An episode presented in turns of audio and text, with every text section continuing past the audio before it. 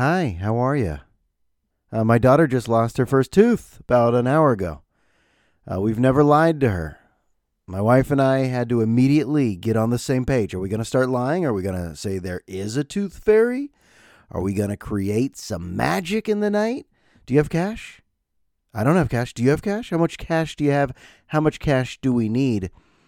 Do we put an IOU for a toy? Do we lie to her? Because we're Jews. We don't have to do the Santa lies or the Easter Bunny lies.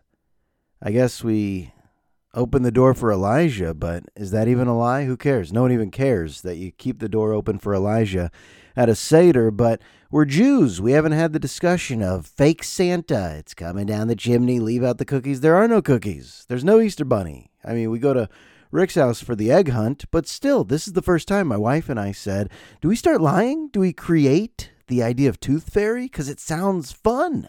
It sounds fun, but we're new age parents and we read stories like Don't lie to your kids and be upfront with them about all these topics that I guess parents used to lie to their kids about.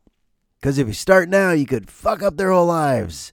You start lying to them now about the tooth fairy who comes in their room, some stranger with wings comes in their room and just drop some cash under the pillow. That sounds fun, but I guess it's problematic nowadays. It's a little problematic nowadays. There's a fly in this room. Damn, I feel like I have not recorded in a while, and I was starting to get into that mental groove, but I got to now just stop and kill a fly.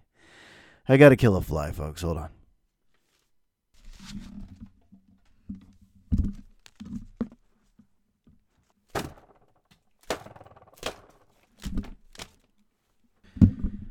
Holy shit. Okay, I'm back.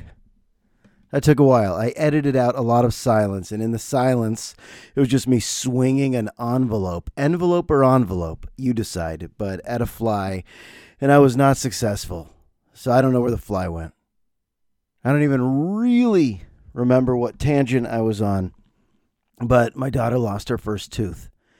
And five bucks is the answer. If you're like, well, how much? I mean, obviously you're going tooth fairy, right? You're gonna still do tooth fairy, right? Don't overthink it.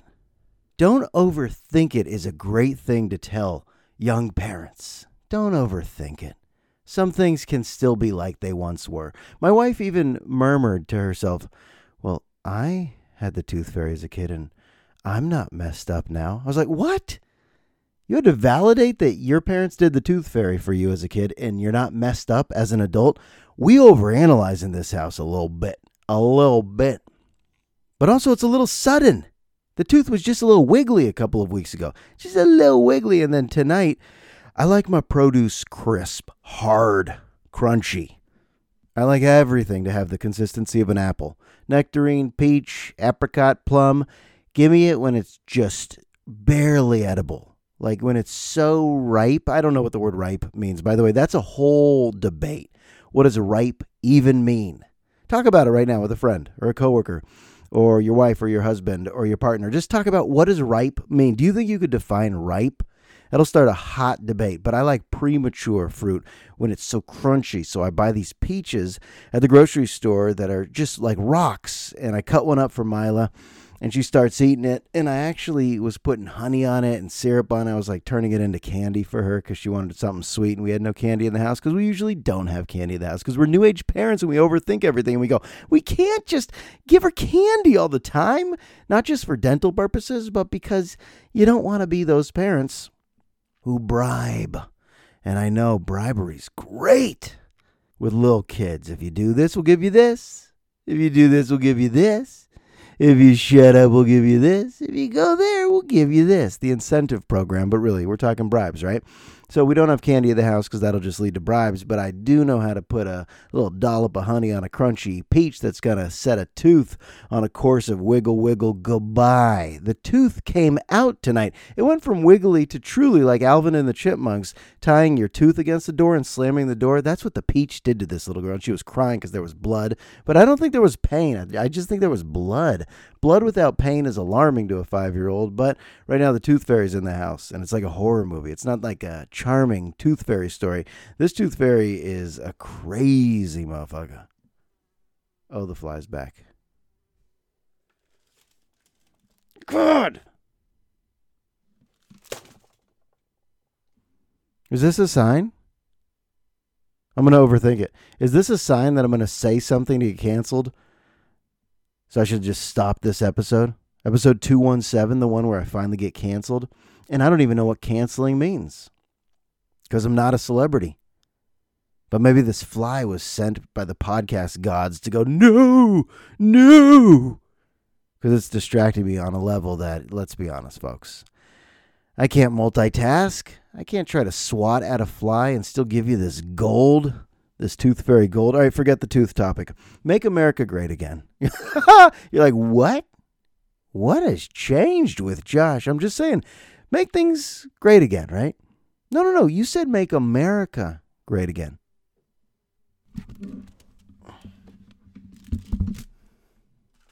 Uh, okay, I took another leave of absence. I took another brief podcast sabbatical and I killed that fucking fly. I killed that fucking fly. Oh, it felt good this time. Sometimes I feel bad, but that bastard was ruining the show. And this is the show you came for, you've been waiting for. And it's here. It's here on a platter, and I'm trying to serve it to you, but there's nothing to serve because was in my ear, in my face, and just the sight. Oh, so easily distracted. So, yeah, really, make America. You can't just say that. You can't freely say it. You're drawing a line in the sand.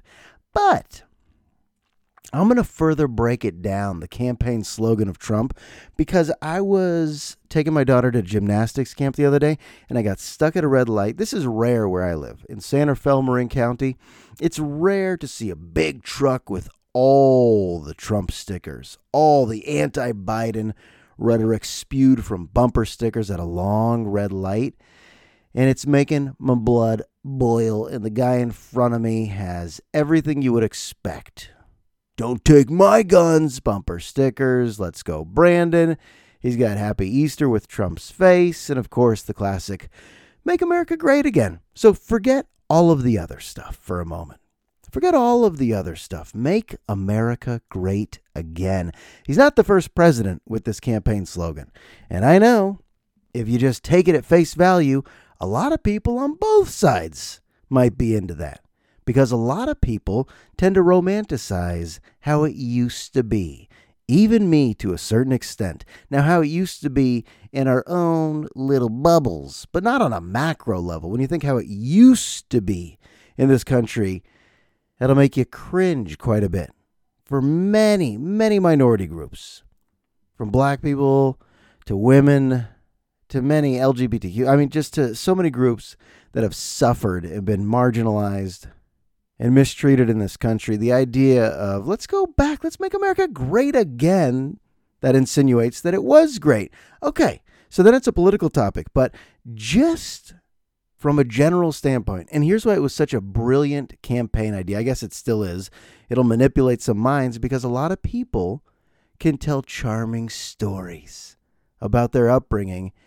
And the nostalgia just sounds good. And it continues to sound good as you tell younger generations of how it used to be. And these are the stories that are like Norman Rockwell paintings. We just go, ah, Americana.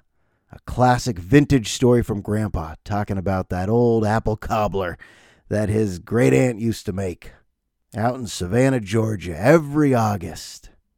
And the taste of the cobbler, as Grandpa's telling this story, all the cousins would be around on the patio, pledging allegiance as the waves came crashing in. Oh, it's a great story. So, some people, they do want to make things great again. I'll say things instead of America. All right, I'm not trying to understand the whole Trump base. I'm not trying to understand the furthest radical right. I'm just trying to look at this slogan and go, what does that mean to some people? Let's make America great again. Let's make things great again. Because if you say things, a lot of people are guilty of just saying it used to be better. It used to be better. Or just telling stories that sounded good like a simple America. To some people, like my daughter was riding her bike with training wheels with Nana, with my mom. We were on a dog walk.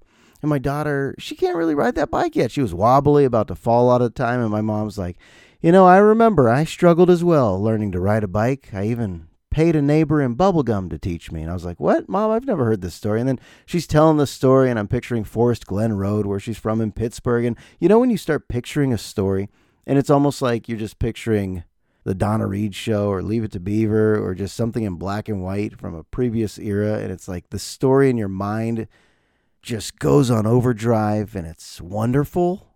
I guess I love nostalgia. And when any old person tells a story about what they used to serve at this diner by my house or the movie theater experience or a ball game experience back in the day, I love it. I love documentaries about sports more than current sporting events because they capture a time and they present it to me and it just looks good and it feels good. Even me personally. If I think about going to school, when I went to school, we weren't scared of any school shootings. It wasn't even a topic. There was no cyberbullying. It wasn't even a topic. Now, these little tiny things, how we consumed music, buying compact discs, as I like to think about what the mall meant, like what a Northgate mall trip meant. And I start to yearn. I don't think I yearn for it, but when I talk about it, it kind of gives me a good feeling. Like, hey, you remember spring training when you had access to the players? It's not like it is today with a corporate price of tickets and you can't even get close to this. And I could even say some things like that. Like, God, it'd be nice to just go back to a simpler time. You know, make like make America great. At, No, no, no, you can't say that. That that phrase is stolen, taken, hijacked. That's gone. That's gone. I remember when Trump won the first election against Hillary, we had a staff meeting.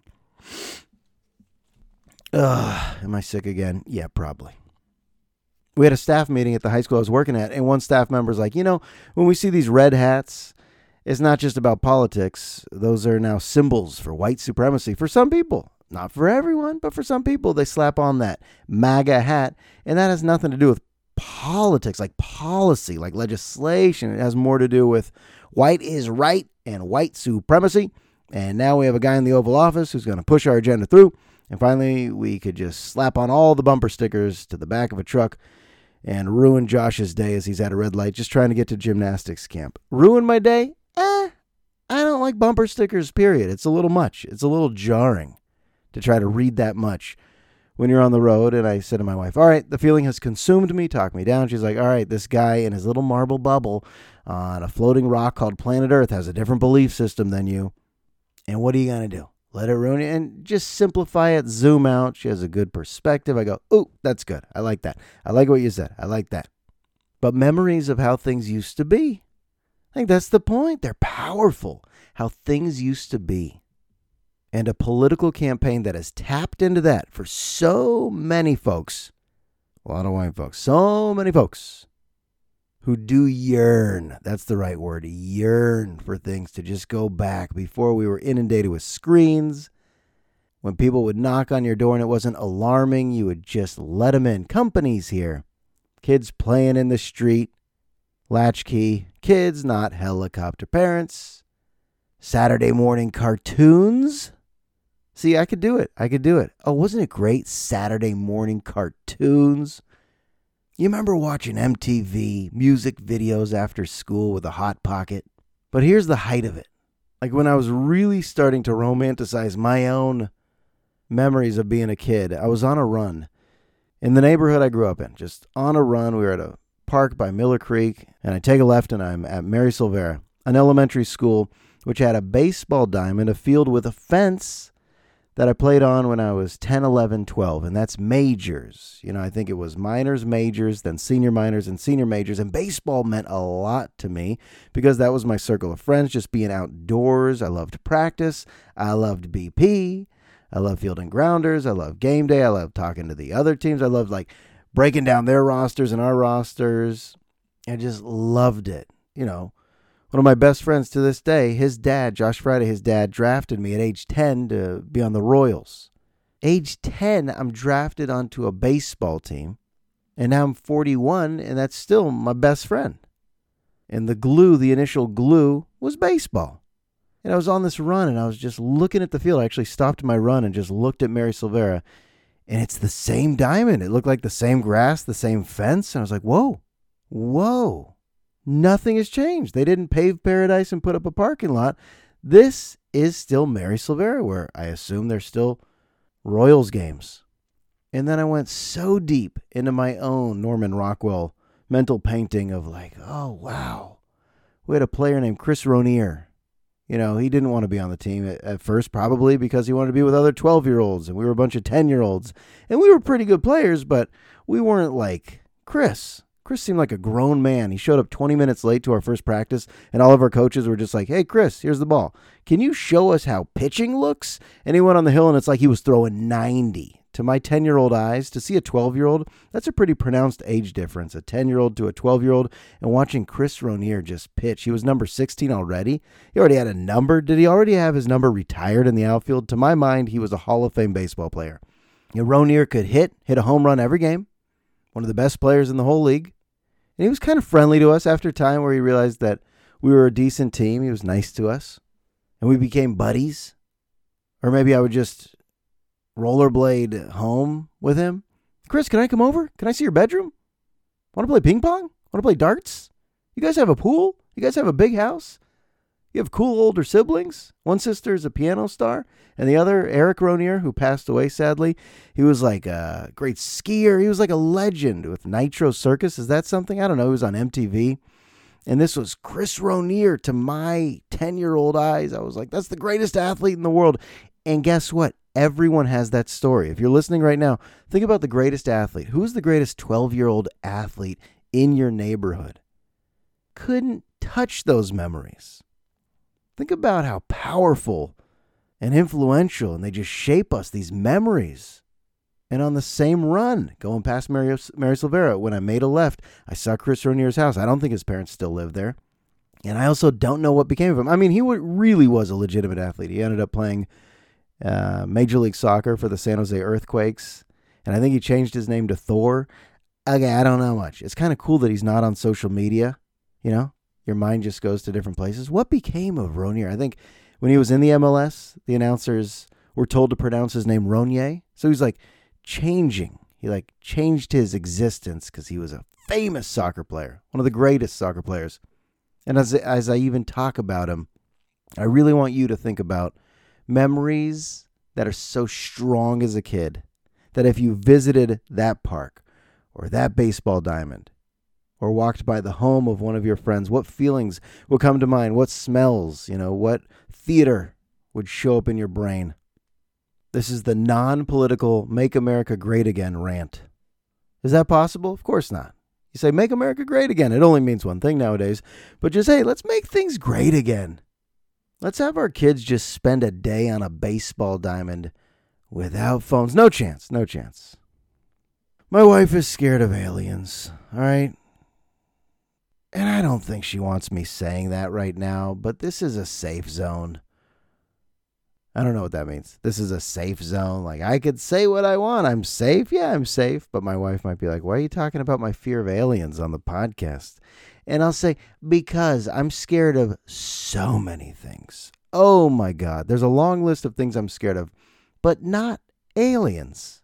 And I know this because a few months ago, there was an actual article, not in the National Enquirer, but in the San Francisco Chronicle, sfgate.com, about these people in Nevada that called the cops because they said giant, like 17, 18 foot green, yeah, green, I think it was green, green beings showed up at the window. They called the cops. And guess what? There are no photos, there's no footage of this, but it was in a mainstream newspaper. And I told my wife, hey, read this. I didn't know it would trigger her on this like primal level of fearing the unknown and being visited by creatures, by little or big green creatures, as the movies have depicted what they would look like.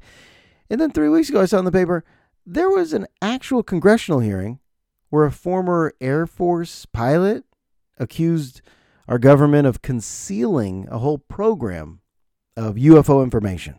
Why would our government, like, why? Of all things to conceal, why not let the people know? Yeah, there's UFOs, there's aliens. It's fine. It's fine. You can let us know. And then the Senate denied, denied, denied it all. And I'm like, oh, okay, there's a audience out there for this that likes to investigate it, uh, that wants to bring it to our government, accuse our government. And it's actually a big, interesting topic. Like, do you believe there's life beyond Earth? I think most people say, yeah. Has it visited? I don't know. Some people have a story like, oh, yeah, oh, yeah, I've seen it. I've seen it. I've seen something a little strange. But most of us don't have a story. And there's not a lot of documented stories. And I'm actually curious as to why I'm not scared of it. If I'm scared of everything, like I'm scared, there was a bear in Terra Linda. There was a bear story in Terra Linda, and now I'm always scared of a bear attack, like every day, just on the streets of TL. There was one bear, and now I'm scared of a bear attack. I'm always scared of a snake attack.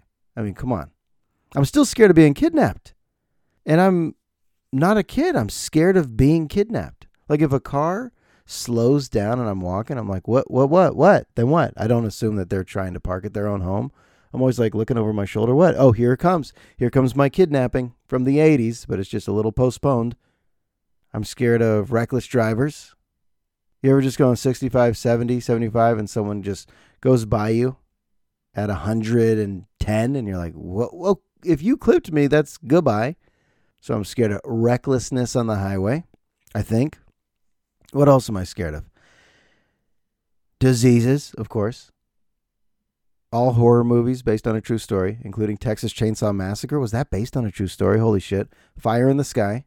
Um, can't even say those words. It was a movie about an alien. Oh, maybe I am scared of aliens because Fire in the Sky was about an alien abduction. I don't know. Maybe I could handle that movie nowadays.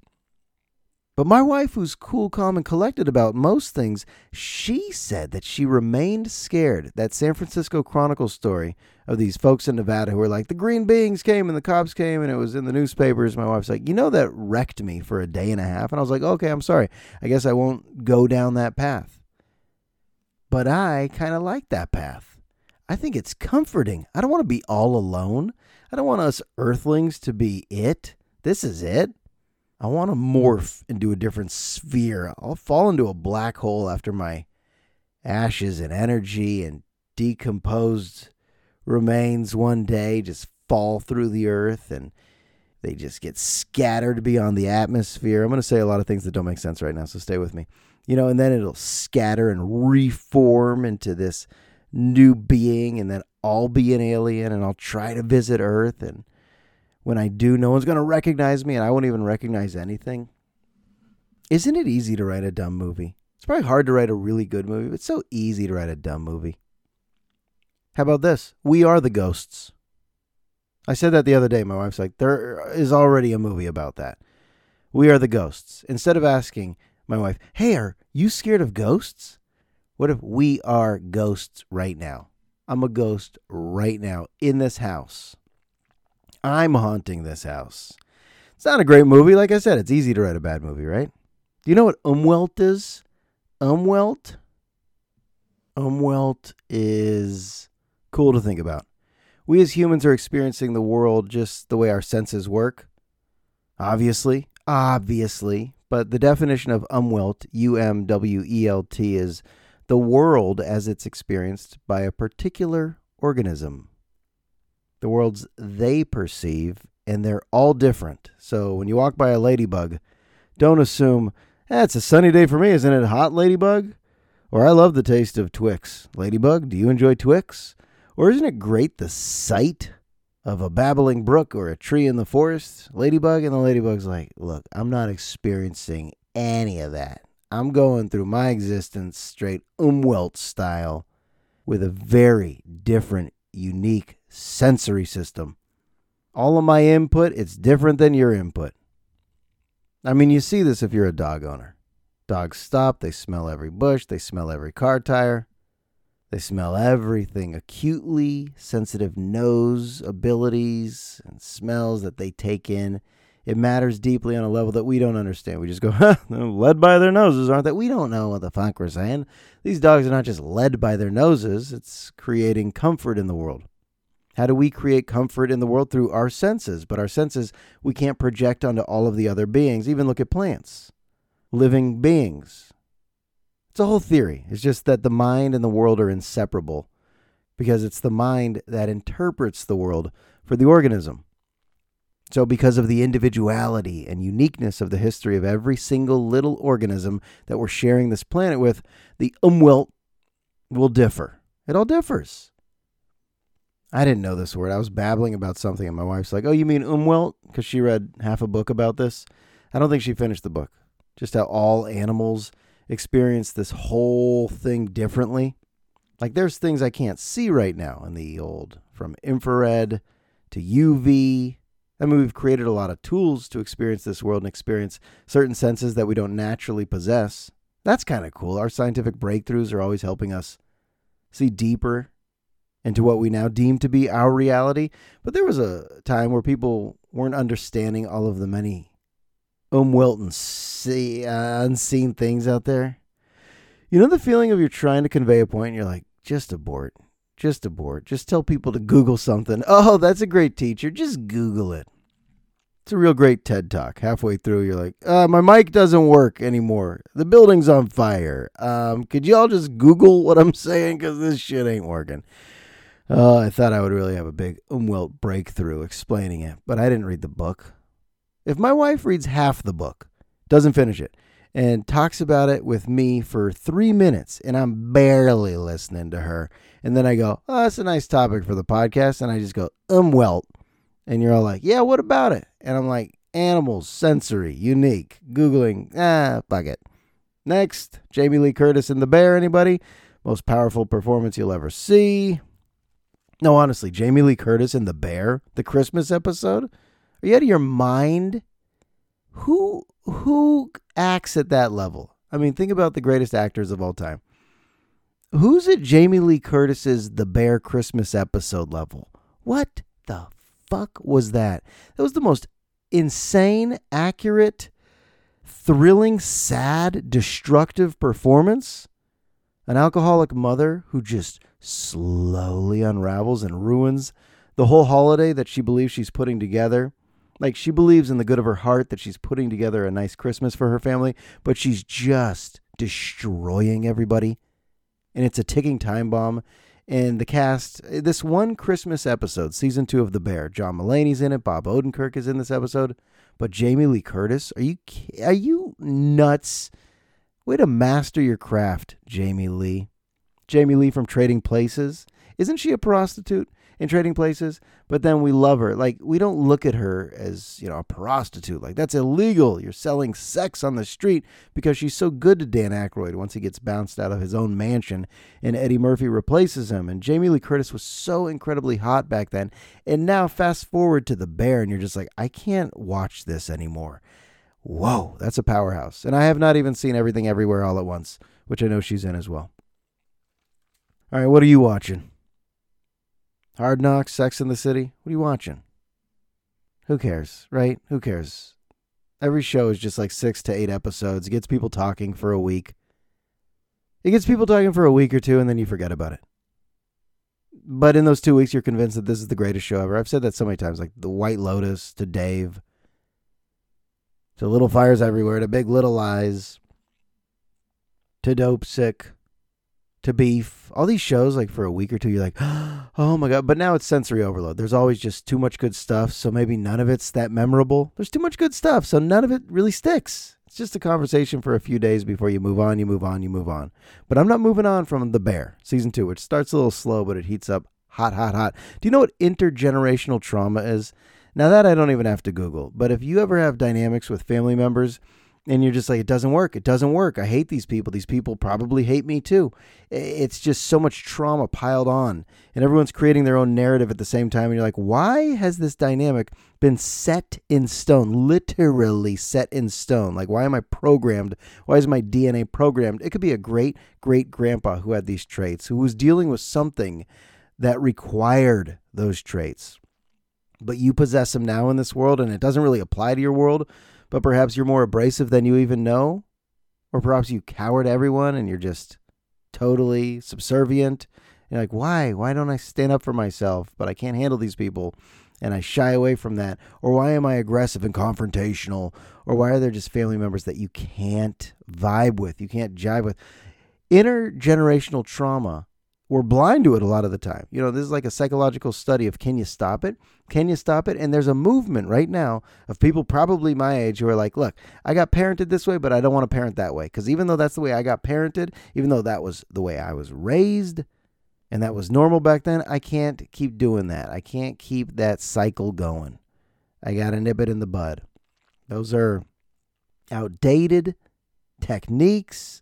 That approach doesn't work in my house anymore. We got to reinvent parenting as we move forward. And I think more parents moving forward are going to continue to improve the job, the job of parenting. You know, 200 years ago, what is it? You're just having kids to work on the farm. I mean, you still love them, but you know, you're just having a bunch of offspring. You're not rubbing their back and reading them Berenstain Bears books for an hour just to get them to sleep and looking at the monitor and smiling and just looking at the monitor and smiling and going, "Look at her, just look at her."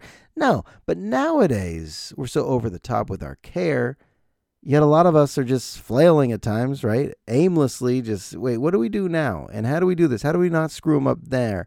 And how do we protect them from that, but also empower them to be brave? And how do we equip them with the proper knowledge to be open minded and friendly and positive and bring positivity in the world? And uh oh, if they have a shitty day, how do we just help them battle through and explain that some days are shitty? And we're all learning this too as adults, and then we try to convey it to these little ones, and we hope that's how the world gets better. If we parent better, the world gets better. If we teach better, the world gets better. I don't think it's up to politicians. I don't think it's up to legislation because you could change laws, but you got to change psychology first. You got to change people's mental approach. What the hell am I talking about? Back to Umwelt. Umwelt is where the organism. All right, you know what? My wife and I, we probably need to go to the ATM. Five bucks in 2023. You can't drop a five under a kid's pillow if they lose a tooth in 2023. They were doing five bucks in the 80s, right? Or maybe $2 bills. It's a crisp $2 bill. But yeah, I think I might have to go to the ATM right now, drop a 20 under the pillow, and then when she goes, Where'd this come from? My wife and I will just, ah, we can't lie to you. It's us. We went to the ATM last night. We can't lie to you. We're worried we're going to screw you up. We can't do that before kindergarten starts. All right, folks, that's it for tonight. I, uh, I think if there's anything to Google, it's Chris Roner. It was great with the Royals. We all just watched him. 10 year olds just watching the 12 year old pitch heat. Guy was great. All right. Leave a nice rating or review on iTunes and have yourself a wonderful evening or morning or afternoon, wherever you're listening to this. I wish you well. That's episode 217. It's in the motherfucking books. I'll talk to you soon.